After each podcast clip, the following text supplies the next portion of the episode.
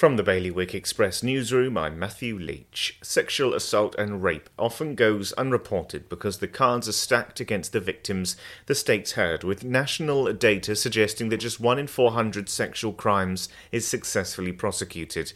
Those were the words of Guernsey Deputy Yvonne Burford, who was making the case for the states to commission a sexual assault referral centre. Meanwhile, the Jersey government spent £1.5 million on purchasing the first of the properties that will be needed to be demolished to make way for the new hospital and its accompanying highway.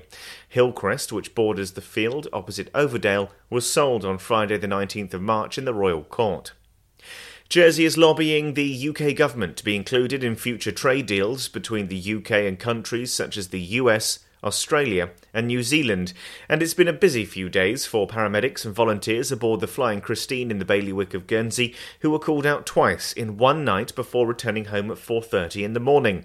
The marine ambulance was called out 3 times in 36 hours. For more on this and all of today's stories, you can visit bailiwickexpress.com.